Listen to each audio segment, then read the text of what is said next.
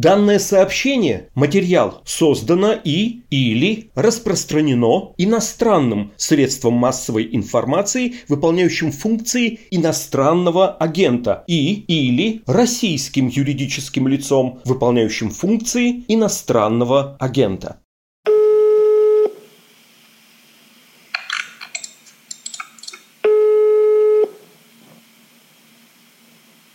Алло.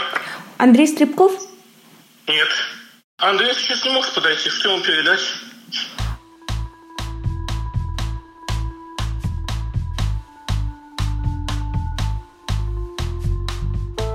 Привет, друзья! Меня зовут Александр Филимонов, и это подкаст «Медузы. Текст недели». В нем мы рассказываем о самых заметных и интересных материалах, выходящих у нас на сайте. И сразу же приготовьтесь. Сейчас вы услышите совершенно невероятную детективную историю. Уже больше десяти лет известные российские шахматистки получают анонимные письма. В них вложены использованные презервативы и вырезки из порно-журналов. В шахматном спорте давно строят теории, кто бы это мог быть. Отправители этих посланий пытались разыскать и через полицию, но все это не принесло результата. Мои коллеги, специальные корреспонденты «Медузы» Кристина Сафонова и Лилия Епарова долго шли по следам и в конце концов сумели вычислить его. В своем расследовании, опубликованном на этой неделе, они называют его имя. Это шахматист из Риги Андрей Стребков. Как им удалось найти и даже поговорить с этим человеком, Кристина и Лилия расскажут нам прямо сейчас.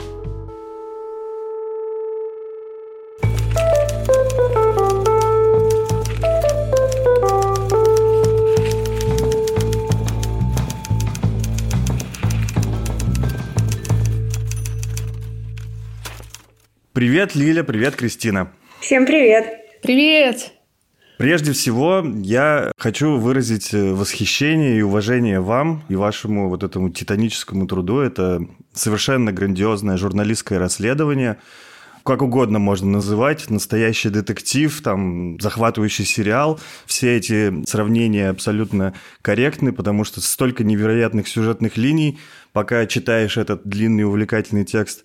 Но давайте обо всем подробно теперь и по порядку.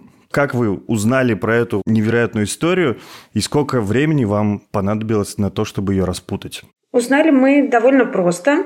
А, к нам в редакцию «Медузы» обратился читатель Александр Антипов. Его невестке Ирине Утяской, шахматистке, пришло одно из таких писем в 2017 году. И Александр как раз нас попросил, он признался, что он сам пытался понять, кто же отправитель, но не смог, и он попросил нас помочь. Тогда же он сказал, что этот случай не единственный, что вообще много пострадавших. А, верилось в это, честно говоря, с трудом. И вообще история звучала довольно сюрреалистично. Александр дал нам ссылку на пост Лианы Танжариковой. Это мама шахматистки из Казахстана Бибисара Саубаевой, которой в 14-летнем возрасте как раз пришло это письмо. И общаясь с разными шахматистками, мы поняли, что это все длится как минимум с 2009 года. Более ранних писем нам найти не удалось.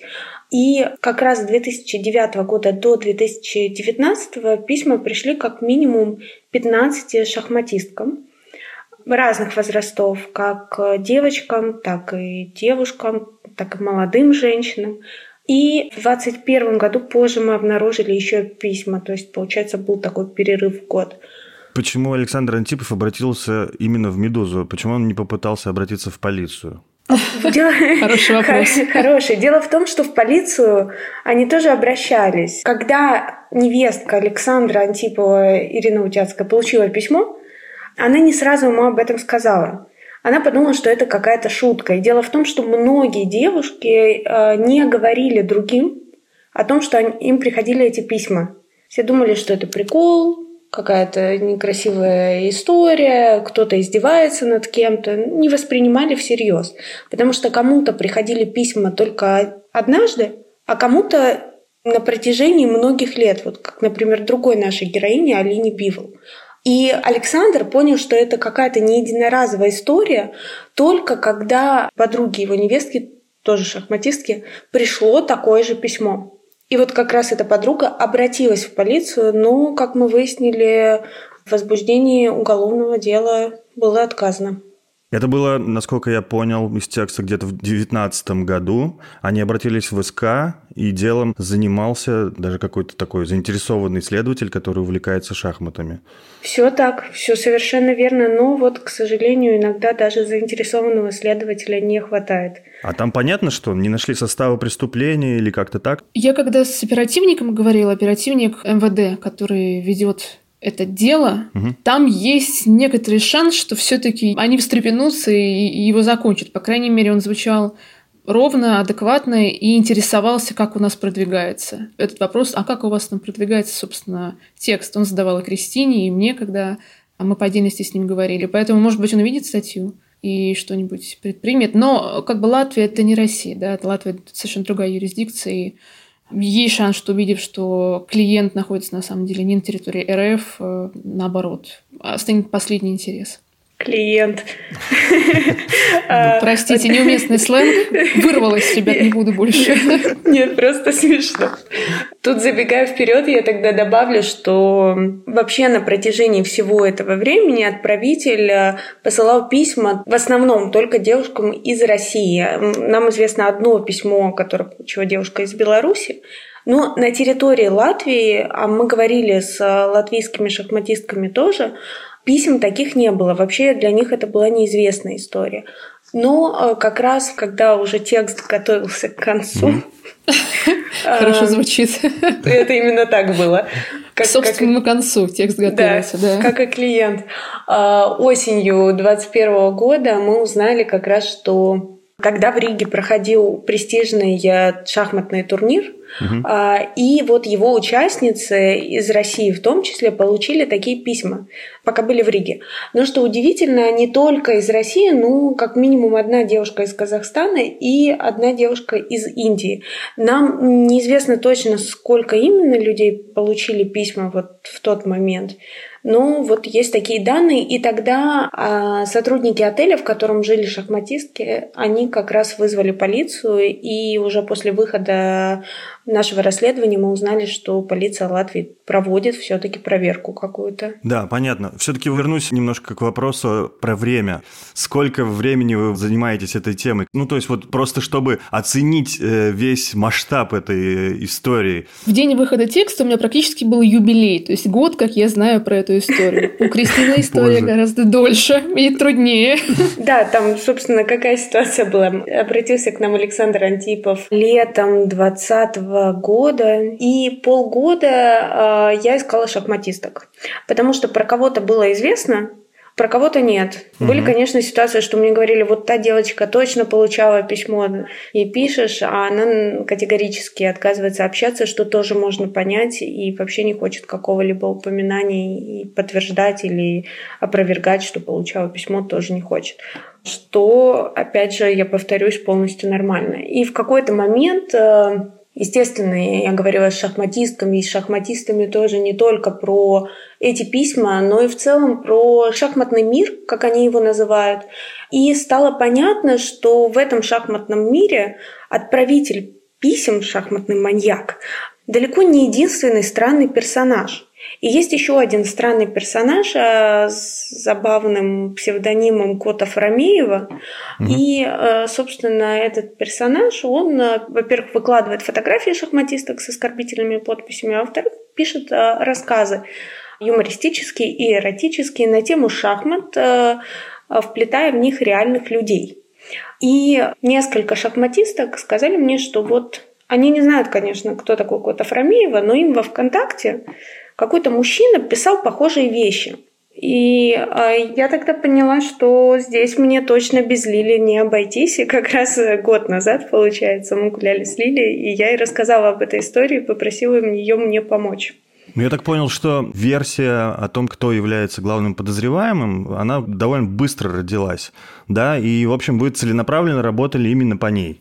Но исходного подозреваемого не было. Мы не работали по какому-то имени, потому что когда Кристина опрашивала шахматистов и шахматисток, они называли много имен, и никто из них не угадал. А, и вот так, да? если мы подкрепляли какую-то версию, то это было бы и проще, и сложнее, потому что когда у тебя есть версия, пришедшая от посторонних, которые ты вынужден подкреплять, чаще всего это ведет в моей практике к неверным результатам. У нас был код Афрамеева, это просто цифровой след, цифровая улика, какой-то набор аккаунтов, ссылок, которые нужно было раскрутить. И тут нужно сказать, что мы не просто вот узнали от девочек, что есть еще один какой-то придурок, который тоже делает какую-то фигню, творит в интернете, и подумали, что да, это, наверное, тот же самый. Нет, мы потом уже в процессе, когда разобрали, что за человек, какой у него набор аккаунтов, под какими именами он пишет, мы поняли, что все это пересекается, что он преследует одних и тех же девушек, что в письмах, что в интернете. И это уже стало основанием предполагать, что нужно сконцентрироваться именно на аккаунтах кота Фрамиева.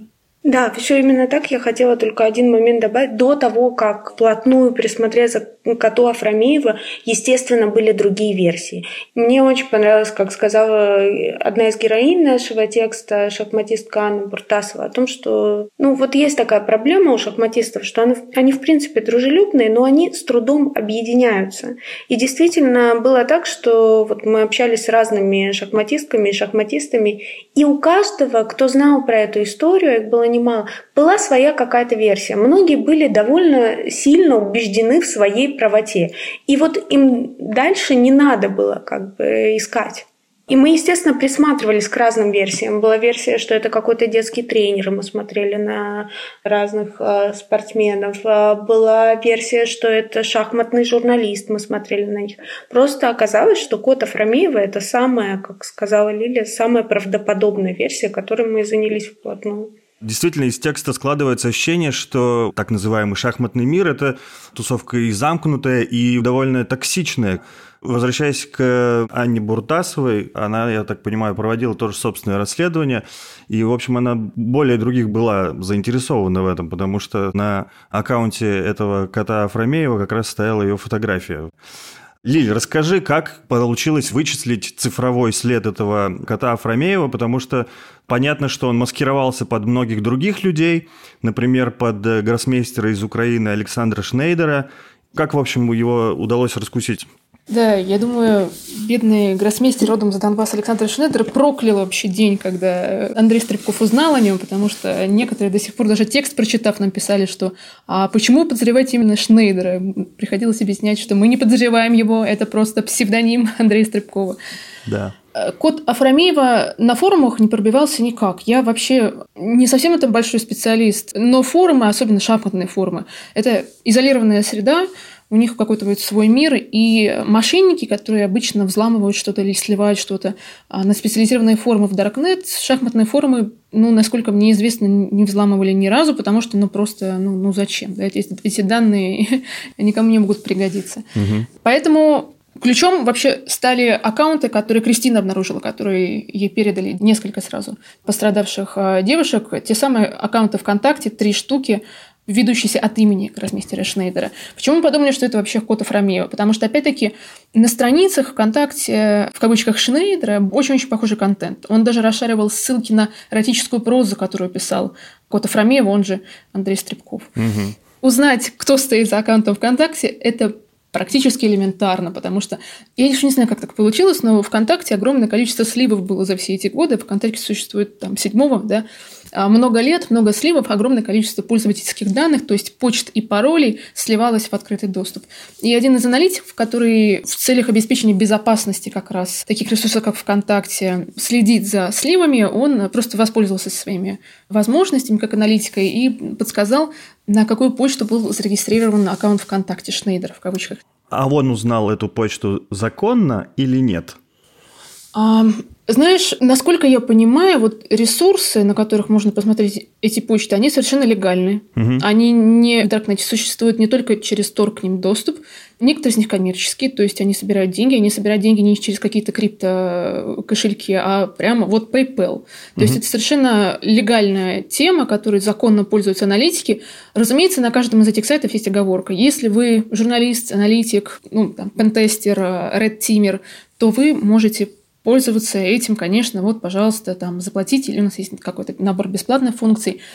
Оговорка, понятно, лукавая, потому что если придет человек, который не пентестер или журналист и захочет воспользоваться, он, в принципе, тоже сможет. Угу. Но это две стороны одной медали.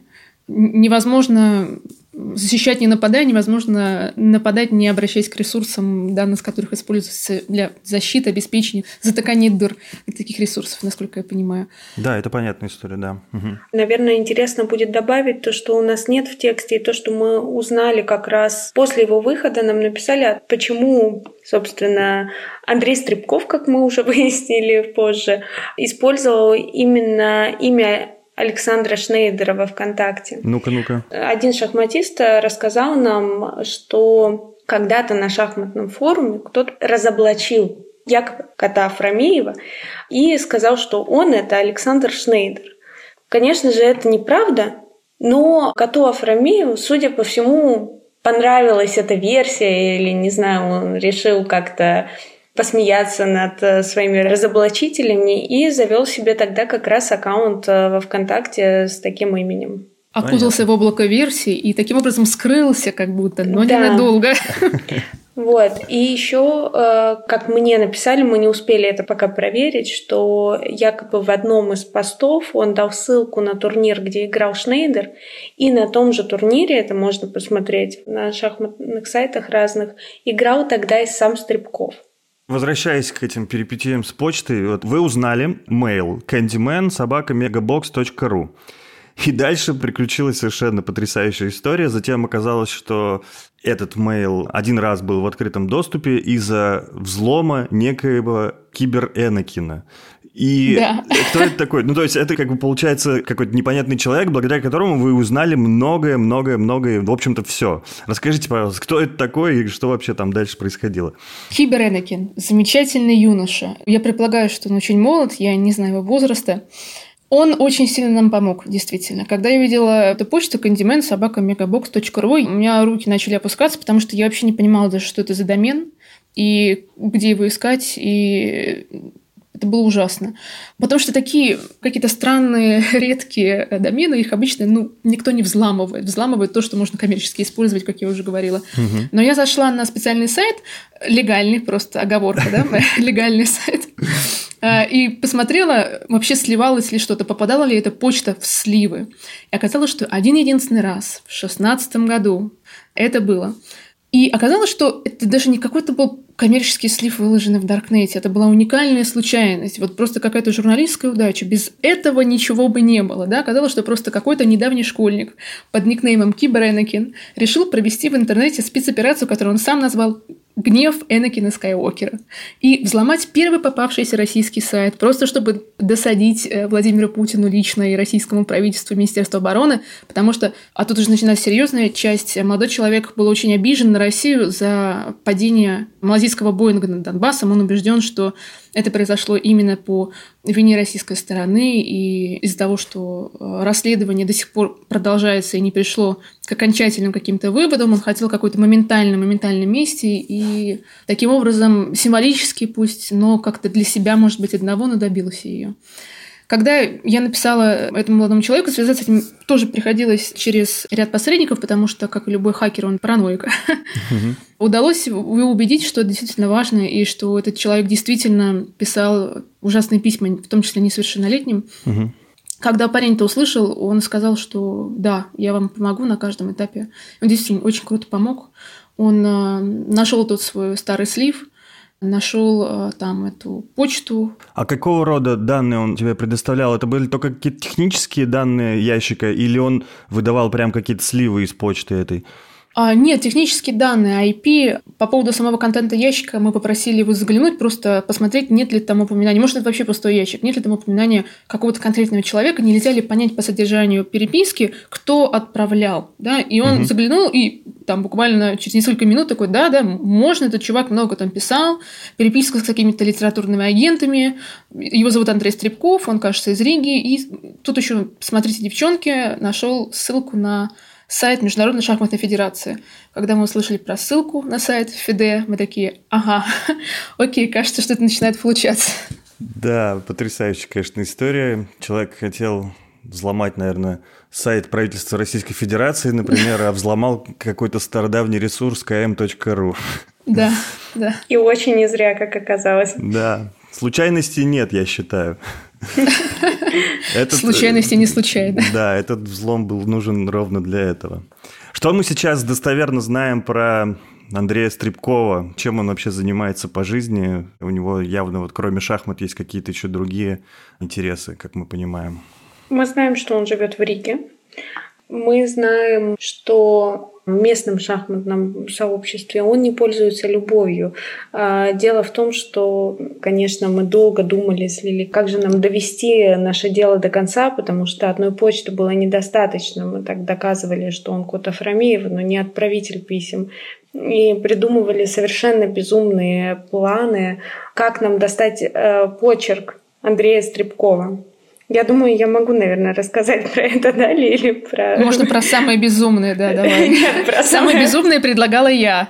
И Кристина такая сразу просто закрывала лицо руками и говорила, Лили, боже мой, что ты несешь? Пожалуйста, нет, мы не будем этого делать, ни в коем случае. Давай это останется нашей тайной.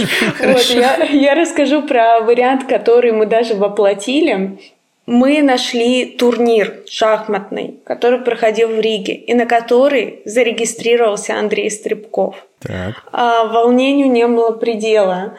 Я не знаю, я, я ночью плохо спала. Идея была такая, прийти на этот шахматный турнир, прикинуться ну, шахматной журналисткой почти, ага. Почти без обмана, и как бы попробовать взять у него интервью, а под конец попросить его еще и мне что-то написать, потому что я люблю шахматы, увлекаюсь этим делом, и мне очень хочется вот с таким гроссмейстером не только пообщаться, но и получить от него какой-нибудь там автограф, mm-hmm. подпись, что-то такое. Ну, вполне себе правдоподобная легенда. А, ну, обойдемся без оценок, наверное. Но это было лучшее, что мы придумали, мне кажется, на тот момент. Но когда я пришла на этот турнир, Вообще, это был первый шахматный турнир в моей жизни. Довольно странное мероприятие, надо сказать, потому что еще из-за коронавируса не пускали там родственников, которые сопереживали. Это тоже было, ну, то есть uh-huh. ты в зале огромном, а, где куча столов, люди супер сконцентрированы над игрой. Ты ходишь, ты не понимаешь, что происходит на доске, кто побеждает, кто нет, у кого какая позиция, но все они супер сконцентрированы, вот, чувствуешь себя максимально глупо и, и лишнее. Вот, ну так выяснилось, что Андрей Стребков в последний момент отказался от участия в турнире. Ага. Конечно, это было большое расстройство, но э, все равно этот поход на турнир не оказался напрасным, потому что так мы узнали, что он в принципе давно не играет в Латвии, что его подозревают в том, что он купил себе звание. Доказательств этому никаких нет, мы не можем это утверждать, но как бы люди замечают, что у него резко возрос э, рейтинг в какой-то момент шахматный, после чего, собственно, он и перестал выступать в Латвии. И играет где-то раз в год на турнирах в Чехии, например.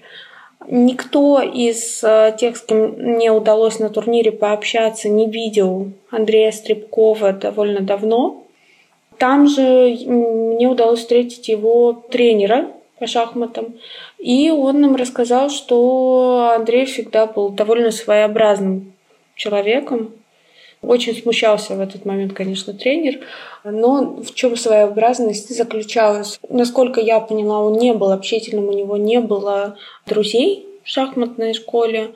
И он мог делать разные странные вещи. То есть во время именно матча пока соперник думал над ходом, он мог его как-то отвлекать тем, что плевал себе на локти, например. Понятно. Вот. Одинокий человек как будто, а чуть позже это его одиночество, как нам уже после выхода текста рассказал человек, который знал молодого Стребкова, у него это все переросло в какое-то невероятное презрение к женщинам. Он использовал иногда фразы, собеседник наш отчетливо запомнил это, что женщина лучше друг человека. То есть практически уподобляя женщину животному. Да? И это, конечно, странное извращение психики наверное. Грустная история, конечно. Да, из того, что нам еще известно об Андрее Стребкове, это, собственно, что он э, иногда делает переводы с русского на латышский, с латышского на русский, и он еще преподает шахматы, ну, частные уроки. Понятно. Текст заканчивается вашим звонком Стребкову, Расскажите, когда он состоялся и чем все закончилось там? В середине декабря, кажется, да? Мне тоже кажется, что это была середина декабря, это было очень нелепо. Мы Мне все понравилось. А, не знаю. Мне кажется, это было очень забавно, потому что мы с Лилей в этот момент созванивались с видео, чтобы, если что, подстраховать друг друга угу. и задать какие-то вопросы, потому что мы, конечно, очень хотели поговорить с Андреем Стребковым, дать ему возможность сказать действительно много много вопросов осталось. И зачем, и почему, и как он доставал эти адреса, и вообще, что ему это все дает. И мы позвонили. А надо сказать, что мы к тому моменту уже знали, как выглядит Андрей Стребков и знали, как звучит его голос. Угу. Потому что мы нашли интервью на YouTube, которое он давал какому-то небольшому шахматному YouTube-каналу. Мне очень приятно, что меня пригласили участвовать в столь замечательном турнире, как «Львовские традиции». Я уже неоднократно играл в Украине, и всегда, так сказать, турниры отличались очень хорошим приемом, сильным составом участников и отличной организацией. Собственно, мы позвонили, и когда он ответил, я, если честно, сначала, не знаю, вот как ты, Лиль, я сначала не была уверена, что это действительно он. Но чем дольше мы говорили, тем больше я убеждалась. Ну, то есть мы спросили Андрей Стребков, он такой, нет, это другой человек. Ну, то есть это очень странный ответ. Да. Ну, ну, в смысле, я никогда... Нет, мамы дома нет. Ну, Уходите. Да, да. И это было странно, потому что мы, конечно же, объяснили после этого ответа, что мы журналисты, что мы хотим с ним поговорить. Мы сказали, что мы хотим поговорить о письмах, и попросили передать нашу просьбу. Угу. И дальше человек, который якобы, ну, как он утверждает, не Стребков, не задает даже вопроса про то, что это за письма и что нам вообще нужно. Просто угу. говорит, хорошо, я передам, но он перезвонить вам не сможет, он не в городе. И дальше начался просто какой-то абсурд, потому что он не мог долго объяснить, и откуда у него этот телефон, если он посторонний человек, и что с Андреем Стребковым. Я не знаю, кто вы, простите. Ну, я же вам сказала. Вы понимаете, это корпоративный номер. А что за корпорация? Это как... Ну, это фирма, простите. Какая фирма? Частная. Ну, вы могли бы сообщить название, пожалуйста? Ну, вы же можете посмотреть э, в каталоге 1188. Есть все телефоны, адреса, если вас что-то интересует, вы, так сказать, можете узнать. Ну, я могу еще спросить у вас.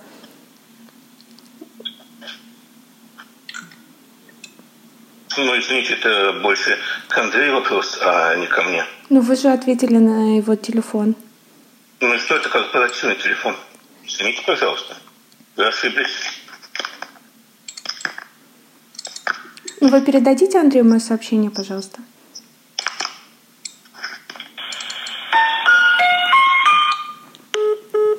И уже когда этот разговор наконец закончился, мы с Лилей еще раз переслушали интервью.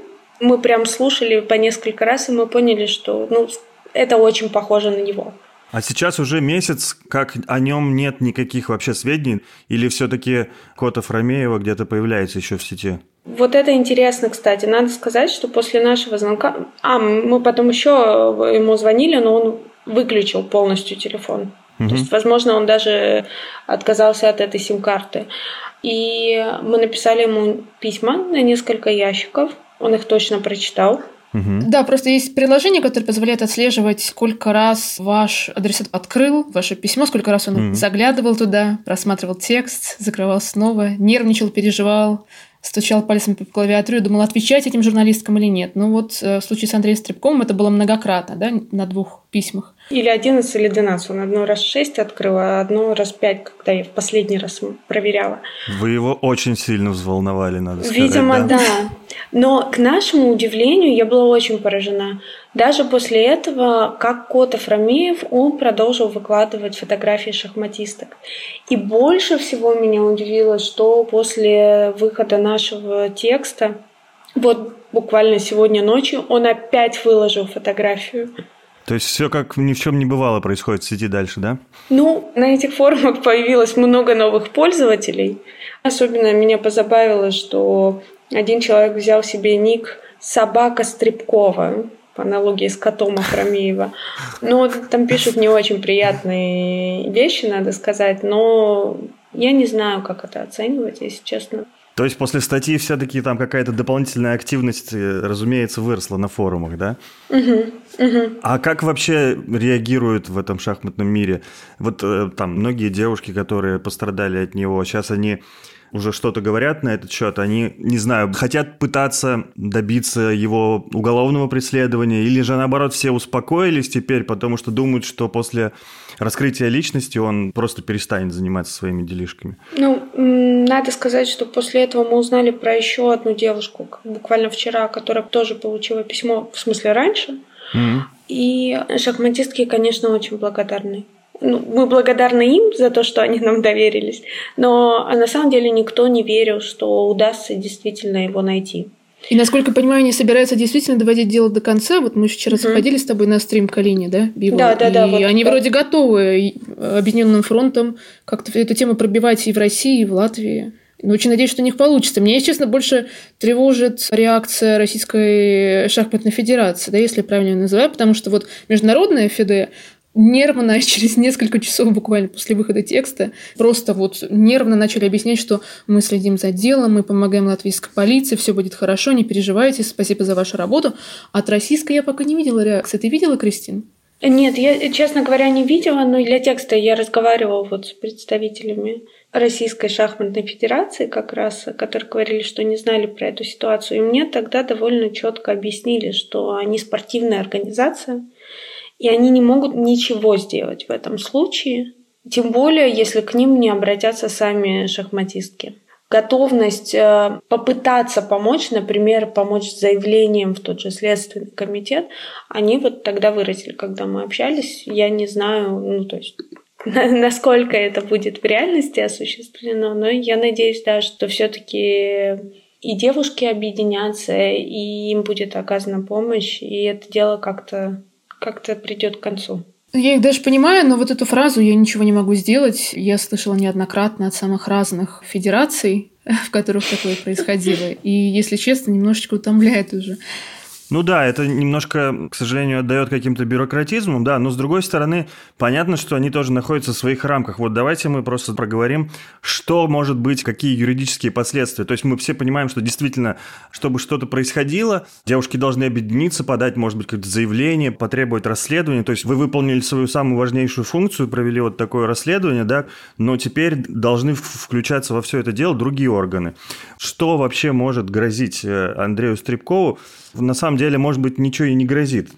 Здесь сложно, потому что ну, мы можем сказать про Россию, да, у нас есть 135-я статья Уголовного кодекса, это развратные действия.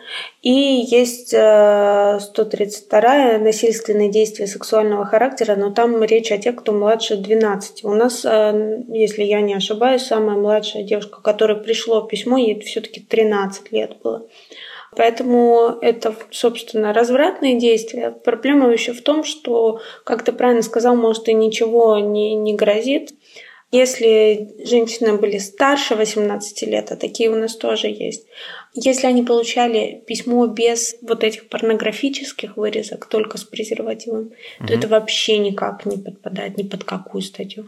А порнографические вырезки, как объяснял нам юрист Мари Давтян, они могут быть расценены да, как э, распространение порнографии, но тут еще нужна экспертиза, которая докажет или не докажет, это mm-hmm. порнография или нет. Mm-hmm. А, вот. Ну или максимум мелкое хулиганство. Насчет э, Латвии здесь сложнее, потому что ну, мы меньше знакомы с э, Уголовным кодексом Латвии. Насколько я понимаю, если не ошибаюсь, сейчас ведется проверка по поводу нарушения общественного порядка. Что это именно за статья, что по ней предусмотрено, вот, к сожалению, я пока сказать не могу. Мы только сегодня узнали. Я, конечно, ни в коей мере не требую немедленного суда и так далее, да, но хочу заметить, что ситуация, конечно, парадоксальная. То есть тут есть вероятный состав преступления, но его может реально и не быть. Нет, какое-то правосудие для жертв должно наступить. Это, это история про правосудие для жертв. Да, я хочу вам сказать большое спасибо еще раз за эту огромную работу, очень крутую и очень важную. Давайте продолжайте следить за этим делом. Как-то Обещаем так. следить. Да, спасибо тебе большое за эти слова. Спасибо за внимание. Это был подкаст «Текст недели».